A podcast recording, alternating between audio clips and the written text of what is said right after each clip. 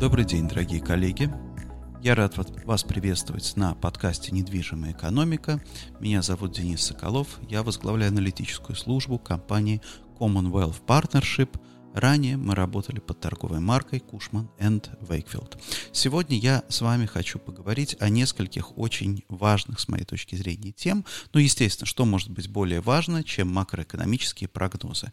А макроэкономические прогнозы, наконец, у нас начали появляться как грибы после дождя, потому что еще до недавнего времени, вы помните мои прошлые подкасты, я все время говорил о том, что у нас у нас нет прогнозов нормальных, у нас, да, только был там консенсус прогноз от Центробанка и так далее. И вот на прошлой неделе был опубликован прогноз от Центрального банка, а, и, соответственно, прогноз, в, буквально вчера появился прогноз от Минэкономразвития очередной.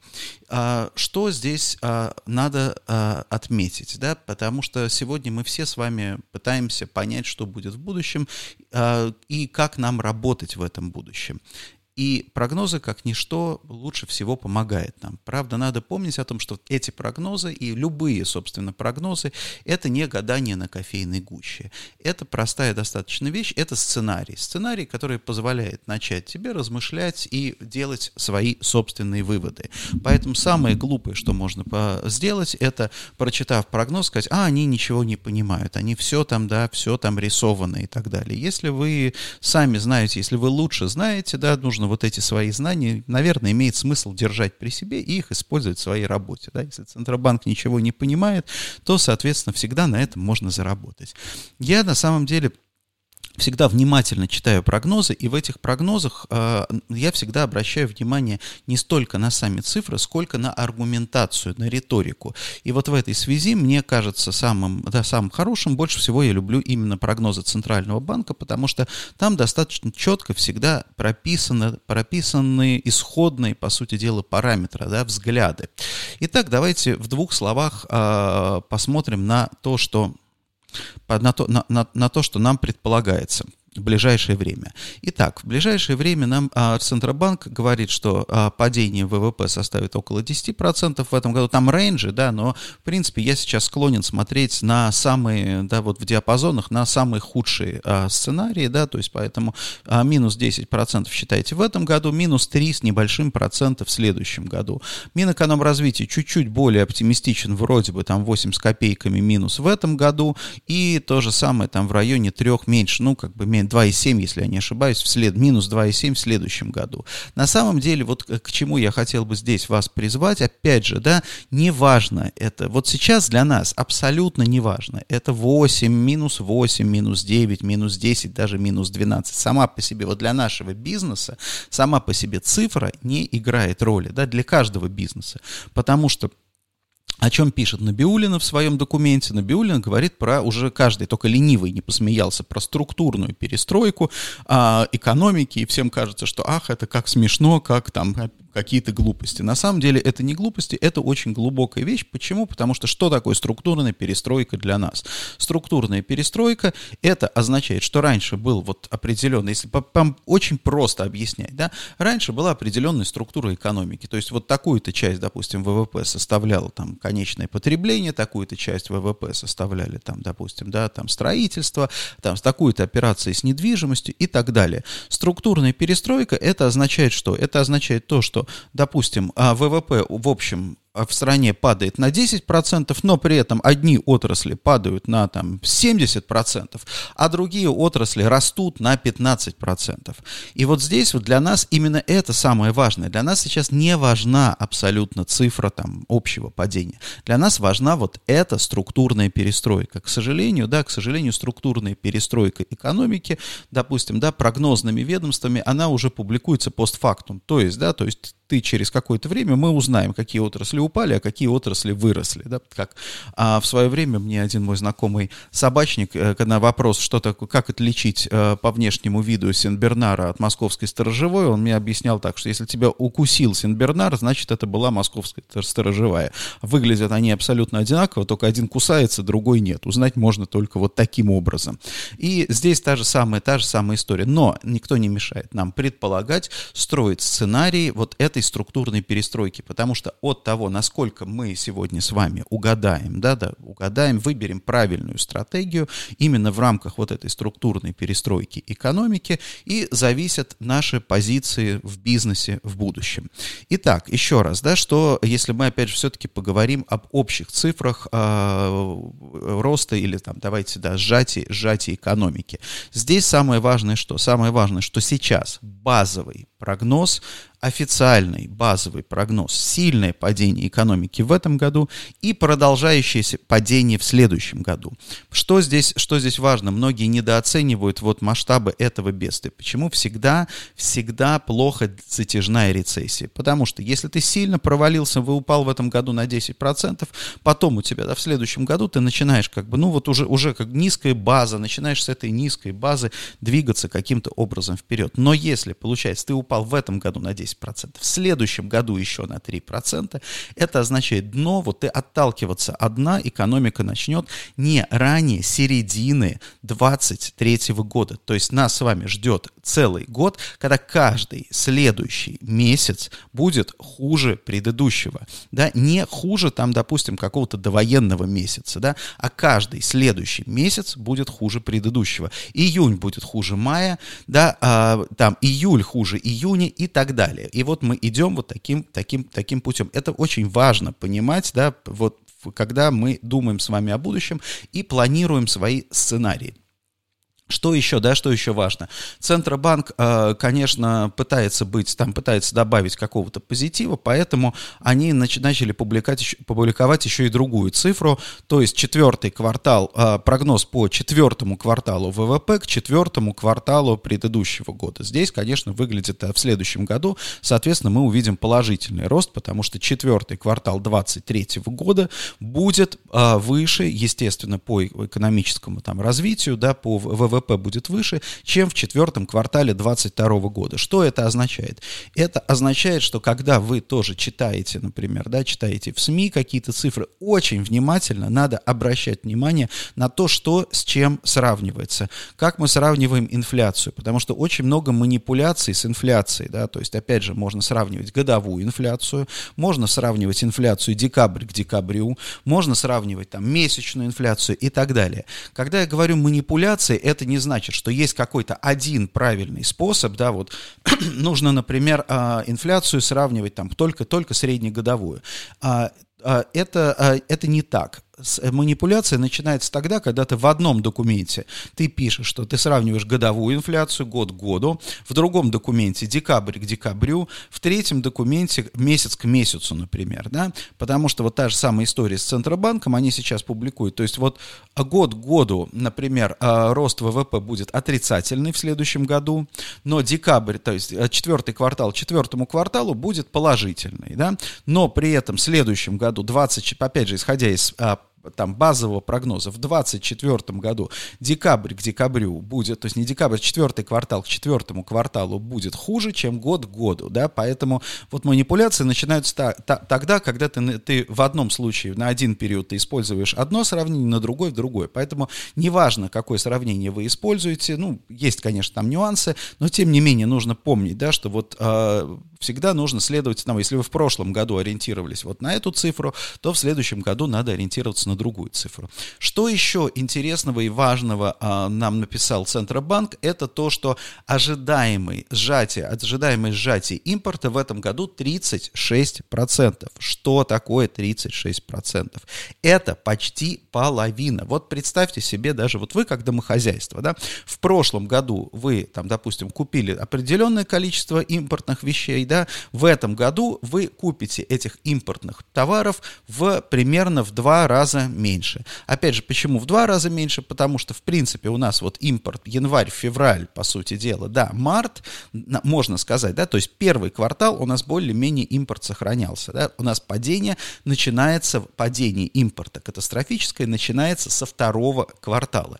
И, соответственно, со второго квартала это означает, что вот сейчас, вот опять квартал к кварталу, это будет падение, наверное, в два раза меньше. То есть вы будете покупать, вы так или иначе купите товаров в два раза меньше. Да, они все все домохозяйства одинаковые, да, кто-то там, допустим, может быть, даже купит больше, а кто-то купит в 10 раз меньше. То есть вот этот вот просто, когда ты видишь цифру 36%, ну, вроде как бы, ну, что, ну, 36%, ну, подумаешь, да, без импорта проживем. Но вспомните о том, что в этом импорте сидят и запасные части, сидят и там, и программное обеспечение. То есть там же сидят средства производства. Если мы, там, понятно, что окончательность, вот она, структурная перестройка, да, что сильнее сократится, товары народного потребления, импорт, или средства производства, да, если средства производства, в моменте мы с вами, по сути дела, этого не очень почувствуем, потому что в этом году, ну, опять же, полки будут более-менее наполнены, там вместо одних товаров будут другие, но при этом, да, а, допустим, в секторе B2B будут, будет больше проблем.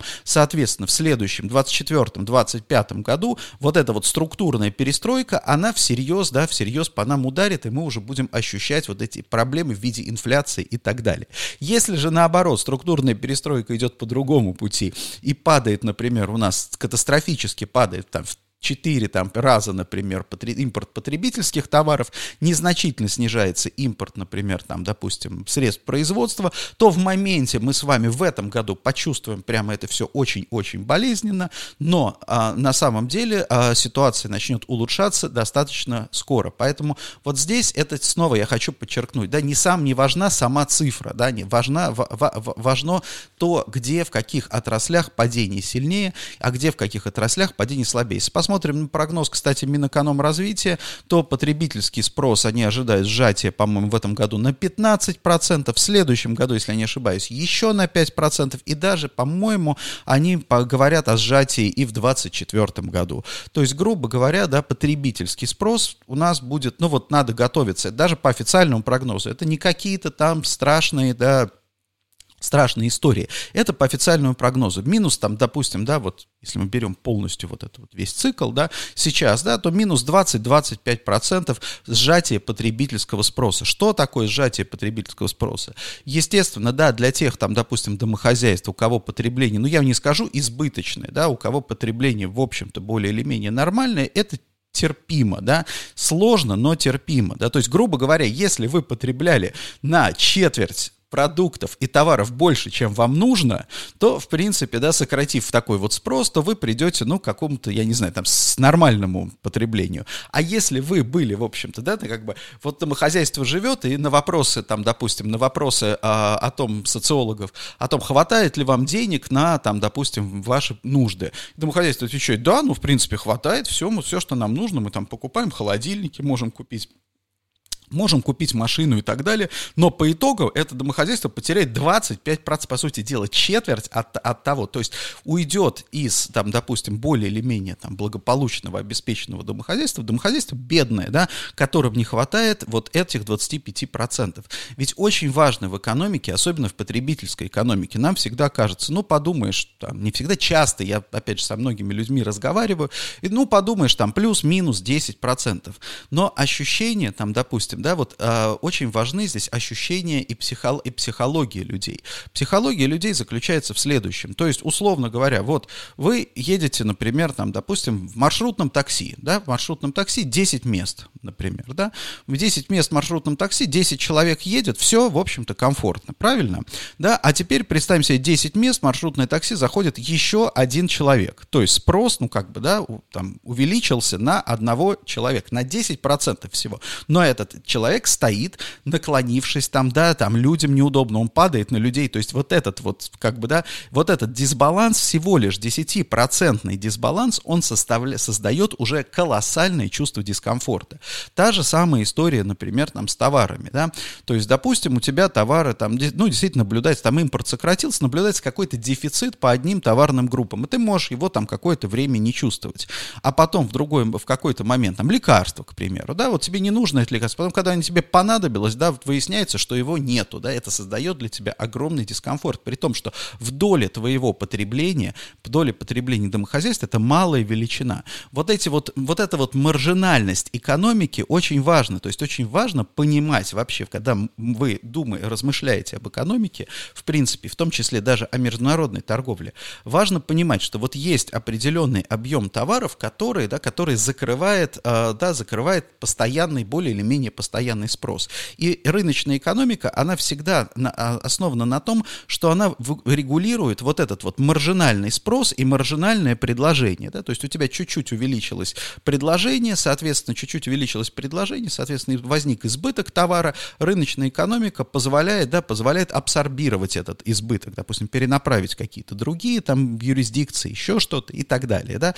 Та же самая история и со спросом. Например, у тебя возник там, допустим, дополнительный спрос, но опять же, да, вот классика жанра, например, почему в России всегда проблем с гречкой, например. Все, да, вот, вот все, кто, э, что называется, не в теме, они всегда поражаются. Что такое с гречкой? Мы производим эту гречку, ну, периодически на нее ужасным образом начинают расти цены, потом эти цены падают и так далее. Это вот тот самый характерный пример, когда, потому что гречка производится только в России, если вдруг какой-то неурожай, еще хоть что-то, да, хоть что-то произошло, например, там люди даже, там, в, люди испугались, решили запастись гречкой и кидаются в магазин, быстро ее скупают, а ее больше неоткуда взять, да, ее нельзя импортировать, ее нельзя там с какого-то рынка другого привезти, потому что вот, в принципе, да, сложилось так, что ее производят столько, сколько потребляют. Если вдруг какой-то ажиотажный спрос, он сразу эти цены, там, допустим, на гречку, сразу создается дефицит, даже если ажиотажный спрос это плюс 3-5%, это ерунда, да, но тем не менее он приводит к пустым полкам.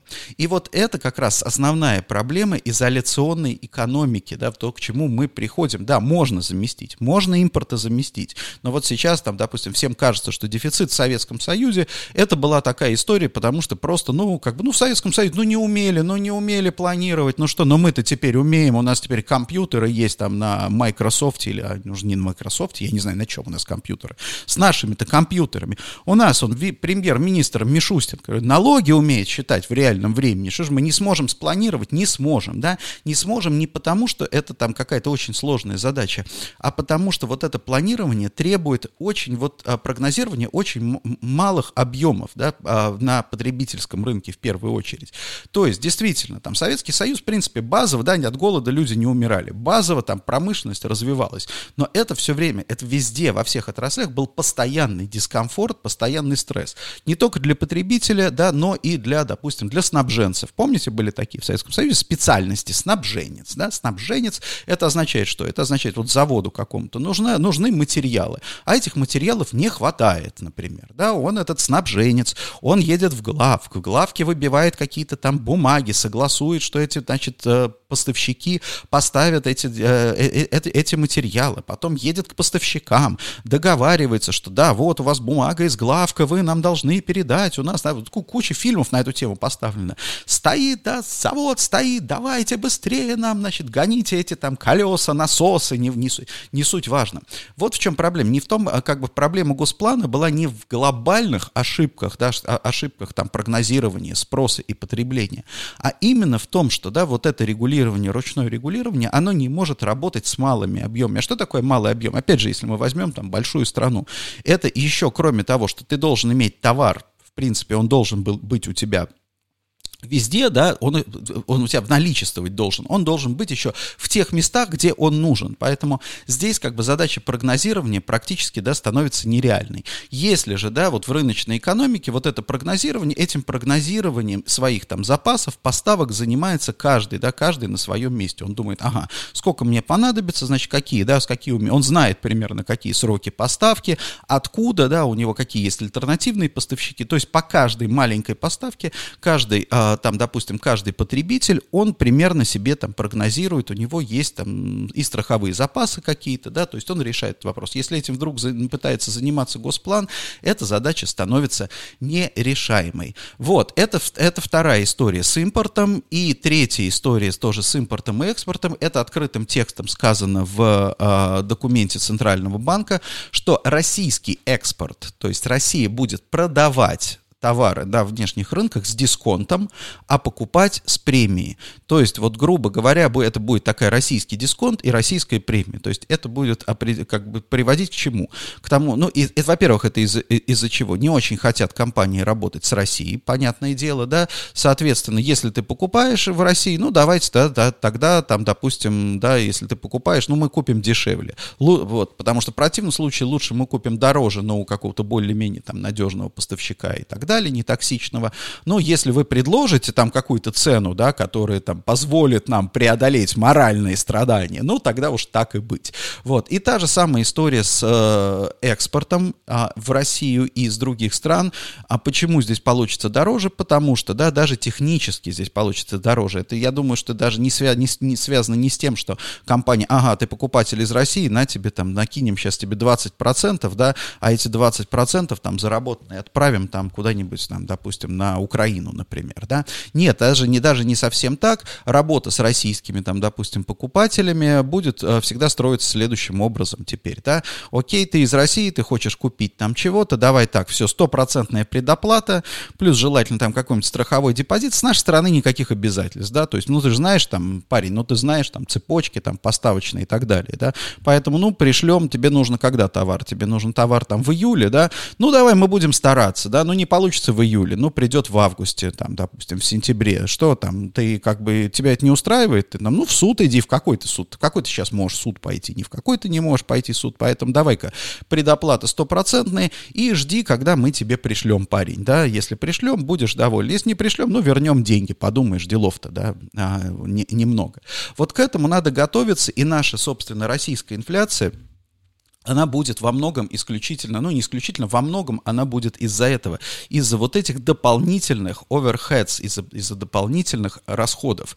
И э, к этому тоже, то, то, тоже надо готовиться. То есть, потому что многим сейчас кажется, вот низкий курс, допустим, э, низкий курс э, доллара, да, то есть укрепление рубля, там 60 с чем-то там рублей за доллар, понятно, что ты не можешь, то есть это не тот доллар, вот то, что ты сейчас можешь купить за 65 рублей, это не тот, это не доллар, в принципе, да, на этот доллар ты не можешь толком ничего купить, даже на обывательском уровне, да, ты не можешь этим долларом, ты в любом случае не можешь даже заплатить за какой-нибудь там товар в международном интернет-магазине, да, ты не можешь с этим, это, с этим долларом, да, этим долларом поехать куда-нибудь там, допустим, в Америку, в Италию, там куда-то и там расплатиться платиться. То есть вот этот доллар, который ты сейчас покупаешь, например, безналичный, это либо его можно рассматривать как некий фьючерс, что когда-нибудь в России, может быть, он станет долларом, а может быть, он не станет долларом, может быть, он будет сконвертирован по принудительному курсу и так далее, да.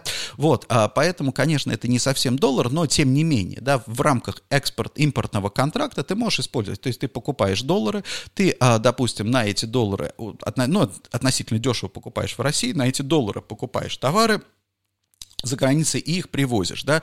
То есть вот это, в принципе, сейчас дает возможность, это окно возможностей для компаний очень, ну, как бы достаточно много зарабатывать, потому что вот этот арбитраж международной цены и российской внутренней цены, он достаточно велик. По моим представлениям, он где-то от 30 до 50 процентов. То есть, если у вас сейчас есть возможность, например, да, достаточно выгодно покупать товары за рубежом, то вы можете, собственно, продавать их в России и получать прибыль. Кстати, вот мы видим видим, например, да, пока там Российский совет по торговым центрам обсуждает, какие там товары из Ирана к нам в торговые центры придут, вот я обратил внимание, что по всей Москве, например, продаются иранские арбузы, например, прекрасные иранские арбузы, стоят они там, по-моему, в районе 100 рублей за килограмм, отличные совершенно, да, вот настоятельно рекомендую, такие длинненькие, хорошие арбузы, да, замечательно, то есть, в принципе, уже кто-то, да, какие-то какие компании, а скоропортящаяся продукция, это, на самом деле, самая сложная, да, наверное, да, продукция для поставок, но, тем не менее, вот это вот окно возможностей как раз открыло, да, открыло вот этот вот путь, потому что по 100 рублей арбузы проходят, да, а, допустим, если бы это были, была цена там по 200 рублей, уже не особенно, да, уже не, э, не, не, не в таком массовом порядке. То есть вот это вот такое окно возможностей для российского бизнеса, опять же, очень хорошо, наверное, заработать. Сколько это будет работать, вот это основная проблема, потому что если бы, например, ну, условно, наш Центробанк сказал, знаете что, все, вот 60 мы любим, в советские времена было 60 копеек за доллар, да, сейчас пусть будет, давайте, ребята, 60 рублей за доллар, вот мы устанавливаем такую цену, это курс универсальный только для тех, кто там, допустим, для импортеров, вот пусть импортеры имеют право покупать, по сути дела, выручку рублев, да, покупать валюту у, э, у экспортеров, по сути, вот так вот, да, то есть, допустим, вы, мы продаем нефть, Россия продает нефть, извините, да, Россия продает нефть, значит, а дальше выручка это реализуется валютная на бирже по 60 рублей, допустим, по 60 рублей э, э, импортер покупает эти доллары и дальше покупает, там, допустим, арбузы в Иране или там, я не знаю, помидоры в Азербайджане, все что, все что угодно, или в Индии, например, там какой-нибудь хлопок, там, ткани и так далее. Вот, э, тогда как бы, тогда это, тогда эта схема, в общем-то, работает, она достаточно там, предсказуема для бизнеса, но в моменте понятно, что каждый раз, каждая партия, которую вот ты сейчас таким образом завозишь при этих курсах, она может быть последней, потому что следующий курс будет уже совершенно другой, и, соответственно, да, соответственно, ты не, не можешь, в общем-то, тебе даже не нужно выстраивать какие-то да, каналы продаж, цепочки логистические, потому что это вот именно такое вот уникальное такое вот окно возможностей. Вот это тоже ответ на вопрос, почему, почему например, да, почему у нас а, не растет сейчас импорт, потому, а, почему у нас не растет импорт, почему у нас не растет бизнес, почему у нас сжимаются доходы, несмотря на то, что вроде как окно возможностей есть, потому что для бизнеса важно, важно планирование, а даже вот эта возможность, она не дает а, тебе основ, как, как бы основ для планирования. Итак, сухой остаток, что у нас? К чему нам нужно готовиться с точки зрения недвижимости, например, да, с точки зрения ритейла? Два года рецессия, то есть пока два года. Если мы выйдем на рецессию три года, если Россия будет снижаться, там, допустим, экономика сползать будет в течение, там, допустим, трех лет, это уже будет, э, как бы, это будет значить, это будет совсем другая история. Почему? Поясню, потому что это означает, за три года вырабатываются новые абсолютно привычки. За три года вырастет новое поколение бизнесменов, которое будет работать, там, да, на сжимающемся рынке. А сжимающийся рынок — это не падающий рынок на бирже, да, где вот сегодня упало, завтра завтра выросла, да, поэтому навык работы на падающем рынке он полезен. В таком в бизнесе, в реальном секторе, когда у тебя рынок падает несколько лет, работает только одна стратегия, да, умри ты сегодня, а я завтра, да, то есть вот поэтому выдергиваем, если нет будущего, если завтра рынок будет хуже, выдергиваем, по сути дела, максимум кэша из всех сегодняшних операций. Инвестируем минимально, потому что все то, что мы инвестируем, будет приносить, ну, условно говоря, заработает тогда, когда рынок будет хуже, поэтому лучше заработать сейчас, да, в моменте, на коротких сделках, чем на длинных. То есть более или менее, мне кажется, там, допустим, двухлетняя рецессия, это тоже уже тяжело, потому что год еще можно выдержать, да, но а, а двухлетняя рецессия, она уже приведет к тому, что появятся там, допустим, появятся другие бизнес-практики, скажем. А трехлетняя рецессия, это вообще приведет к смене, по сути дела, поколений, да, потому что те люди, которые привыкли работать на растущем рынке э, и инвестировать в будущее, они за эти три года разорятся, да, тех люди, которые, соответственно, а, укрепятся в, в, как, как бы в бизнесе укреп... закрепятся те люди, которые именно работают из принципа да, максимальной, да, максимального изъятия кэша в моменте. А, соответственно, даже когда, дело в том, что даже когда тренд меняется, когда экономика начинает расти, все равно, если сложились такие бизнес-практики, они будут сохраняться. Это а, первое, самое главное. Второе, опережающее падение потребительского рынка, о котором говорит Минэкономразвитие, тоже 20-25% а, вот в общем, да, в целом. Это не в моменте, да, вот за несколько лет то есть где-то на четверть сокращения потребительского спроса, это все, опять же, базовые, да, базовые параметры, по сути дела, официальных прогнозов. У нас нет сейчас, а, как бы, международные банки не делают каких-либо прогнозов, да, поэтому, в принципе, мы оперируем вот а, этими официальными прогнозами, но, опять же, наверное, их самыми, да, самыми, наверное, все-таки в большей степени негативными сценариями. То есть вот этот сценарий. Что касается недвижимости, что касается недвижимости, уже э, есть, э, как бы, есть сообщение о катастрофическом катастрофическом провале продаж а, в жилой недвижимости, то есть по новым жилым комплексам провалы продаж там 70-80%, там, допустим, да, в, в апреле. Но здесь тоже надо понимать, опять же, психологический момент. Потому что, ну вот, представьте себе вот эту историю с курсом, во-первых, да, ну, две, две вещи, да, это не, не, не надо сейчас там бить тревогу и сказать, что все пропало, все жилье никому не нужно будет. Первое, да, опять же, курс, который взлетел, потом который упал, соответственно, люди потеряли на спекуляциях, раз. Второе, а, высокие процентные ставки по депозитам. То есть, если ты инвестор, и ты сейчас думаешь, да, тебе деньги там купить квартиру, например, и вдруг ты, ты видишь, что у тебя в банке депозит по 25%.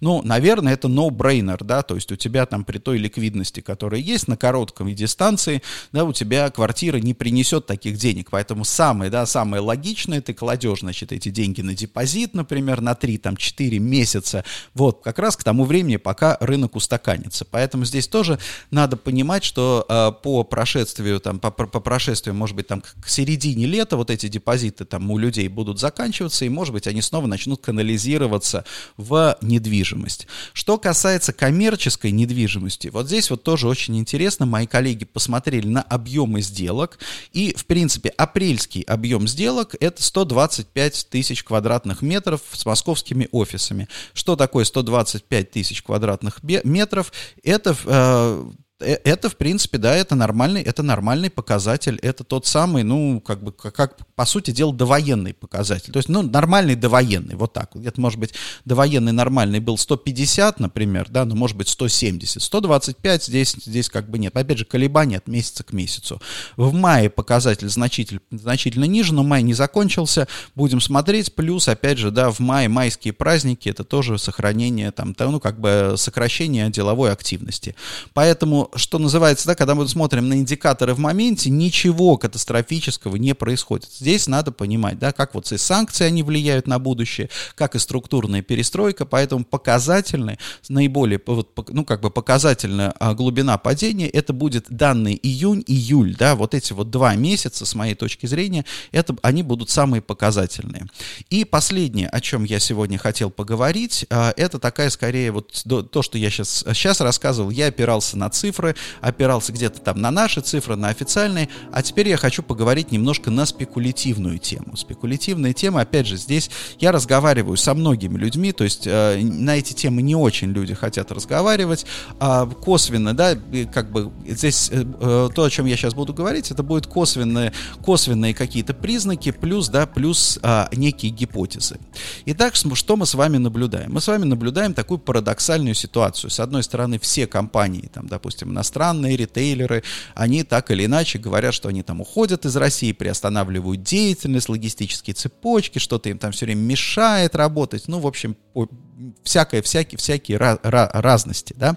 Вот, но при этом, да, при этом мы видим, что, в общем-то, в городах люди чувствуют себя более или менее нормально, да, то есть люди там работают, на, как бы, транспорт заполнен, да, то есть это совершенно разительное, да, разительное отличие от того, что мы наблюдали, например, в 2009 году, да, когда в одночасье все как отрезало, да, и вот здесь я хотел бы да, провести такие, здесь сравнить, а, сравнить эти два периода, потому что многие из вас не помнят 2009 год, но, а, да, но а, мы, я помню его хорошо. И что было характерно для 2009 года? В моменте, вот особенно это было заметно в недвижимости, да, моментально в 2009 году, как только начался в России там кризис, да, к нам перекинулся мировой финансовый кризис, он перекинулся не сразу, между прочим, да, собственно, триггером вот для падения России стала грузинская война в те времена, но это уже другая история. Что началось моментально? Моментально все бизнесы стали пытаться э, урезать расходы. То есть все арендаторы пошли к арендодателям и начали говорить, что все, мы столько платить не можем, давайте, значит, мы будем сокращаться на 30, 40, 50 процентов. Это позволит нам там, допустим, выжить и так далее. И вот начались, это, это носило массовый совершенно характер. Мы тогда проводили, да, какие-то как, как, какие исследования, там очень был, было показательно то, что 90% арендаторов, да, пошли, сразу зашли в переговоры. Это и в торговле, и в офисах, и так далее, да. Почему это происходит? То есть это было, конечно, очень тяжело, потому что арендаторы, многие, они там на, на самом деле даже достаточно жестко себя вели, они там отказывались платить, там говорили, там задерживали платежи, а собственники тоже там не, не могли обслуживать долги в моменте, да, потому что они не получали достаточно платежей. Но почему это происходило здесь? Надо понимать, происходило это тогда таким образом, потому что компании старались, да, компании старались любой ценой спасти бизнес. Они смотрели, ага, у нас сейчас там доходы выпадающие такие, расходы у нас такие, нам нужно урезать расходы, соответственно, давайте, да, вот любой ценой сейчас мы останавливаем все платежи, все что угодно, да, вот любой ценой мы сейчас там задерживаем, да, задерживаем выплаты для того, чтобы сбалансировать наши доходы, доходы и расходы. И это было как бы, да, это вот как, как язва такая, да, как, э, я не знаю, как болезнь, как, грибок разосло, разрослось по рынку. Это вот такая вот инфекция была. Все любой ценой сокращают. Да, весь как бы бизнес пострадал, потому что чем больше ты сокращаешь, тем хуже у твоего, например, там партнера, да, потому что деньги ему не достали, у него такая же история, и он дальше все это по цепочке передал. Сейчас мы видим в целом немножко другую историю, достаточно спокойное, я бы сказал, в недвижимости отношение а, к, там, допустим, к сделкам, контрактам. Спокойно это не, не значит, что там все считают, что все хорошо. Далеко нет, далеко нет. Но сейчас вот это вот, я бы сейчас сказал, вот с моей точки зрения, это вот такая, это гипотеза, да, это моя гипотеза. Сейчас очень многие арендаторы понимают, что Калабуховский дом не спасти уже. Калабуховский дом пропал. Да, соответственно, соответственно, от того, что ты сейчас там, допустим, на 10, 15%, 20% там арендную ставку себе сократишь, не, это не решение проблемы. Даже, да, даже если ты, например, там, допустим, а, сократишь больше, или если ты остановишь, если ты сегодня не заплатишь, да, все равно ты никуда не денешься, да, все равно, в общем-то, по сути дела, конец один. И для иностранных компаний, особенно для иностранных компаний, они а, сейчас, они смотрят вообще, они смотрят иностранные компании на мир немножко по-другому, не так, как, э, как, допустим, как русские компании. Потому что вот принимается, например, решение о том, что иностранная компания, да, она не будет больше работать в России, так или иначе, да. Но понятно, что, опять же, иностранцы это же такие очень вежливые люди. И когда партнеры приходят, например, там, я не знаю, к поставщику запчастей и говорят, ну скажите, пожалуйста, да, вы а, что-то, вот, вот мы слышали, что какие-то, да, вы там закрываетесь. Ему говорят, опять же, потому что полномочий нет, да, достаточно в иностранных компаниях четкая структура. Ему говорят, не-не-не-не, все нормально, сейчас просто какие-то мелкие у нас проблемы, мы обязательно, we're committed to Russia forever, да, а, мы там пришли в Россию еще там в каком-то лохматом году, да, мы там столько инвестировали, неужели вы думаете, да, потому они продолжают, поддерживают вот эти, вот эти вот, что называется, деловые контакты. К сожалению, несчастные российские бизнесмены, я с этим уже сталкивался, да, с таким прецедентом, несчастные российские бизнесмены воспринимают эти слова на веру просто так, ну, конечно, ну да, нам сказали, сейчас вот там типа один месяц перебоя, а потом мы все наши заказы, там все запчасти получим, все, давайте, да, точно у нас будут запчасти, мне же пообещали там в головном там офисе где-то, и вот они сидят, ждут, а дальше в головном офисе в это время, что происходит в головном офисе? В головном основном офисе э, вызывают э, юристов и финансистов и говорят, знаете что, давайте-ка вы, уважаемые юристы и финансисты, пока суд до дела, посчитайте нам вот все договоры, все, вот мы хотим уйти вообще из России и забыть про это все навсегда, да, сколько это нам будет стоить выполнить все обязательства, разорвать, расторгнуть все контракты, да, сидите, финансисты, считайте. И финансисты сидят, считают, считают, считают, считают, считают, считают, считают, считают, считают и получают какую-то цифру. Например, условно говоря, эта цифра там составляет, ну давайте представим себе, там, да, допустим, 10 миллионов долларов. Это что означает? Это расплатиться по всем контрактам, это расплатиться там со всеми сотрудниками, там выходные пособия там партнерам, ну и так далее, да, то есть все как бы все операции по закрытию бизнеса.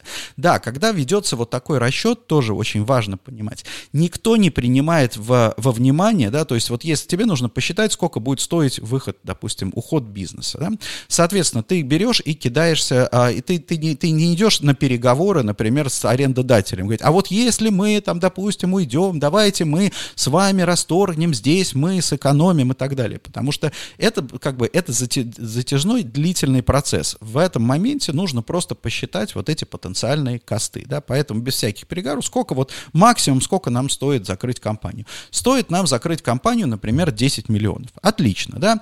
10 миллионов, дальше смотрим, фиксируем там, допустим, опять же, на уровне головного офиса, там, в Европе, например, да, фиксируются убытки. От этого, кстати, берутся периодически к нам в российскую прессу, проникают там какие-то сведения. Последний раз было, что вот Unicredit оценил там, допустим, стоимость ухода из России, по-моему, там в 4 миллиарда евро, что ли, что-то в таком духе, да, то есть вот, вот это что такое, да, то есть они оценили в эту сумму. Теперь вопрос, вот есть с одной стороны вот эта сумма, с другой стороны необходимость ухода из России, и есть два варианта, по сути, да, есть как обычно, есть два стула, да, вот на одном стуле ты берешь берешь там, допустим, да, и со всеми расплачиваешься, уходишь из России, но для этого тебе нужно, это очень важно, да, тебе нужно сначала вывести каким-то образом всех сотрудников, потому что у нас есть там, допустим, у нас компании преследуют за преднамеренное банкротство, а это не что иное, вот это закрытие бизнеса, это не что иное, по сути дела, по российскому законодательству, как преднамеренное банкротство.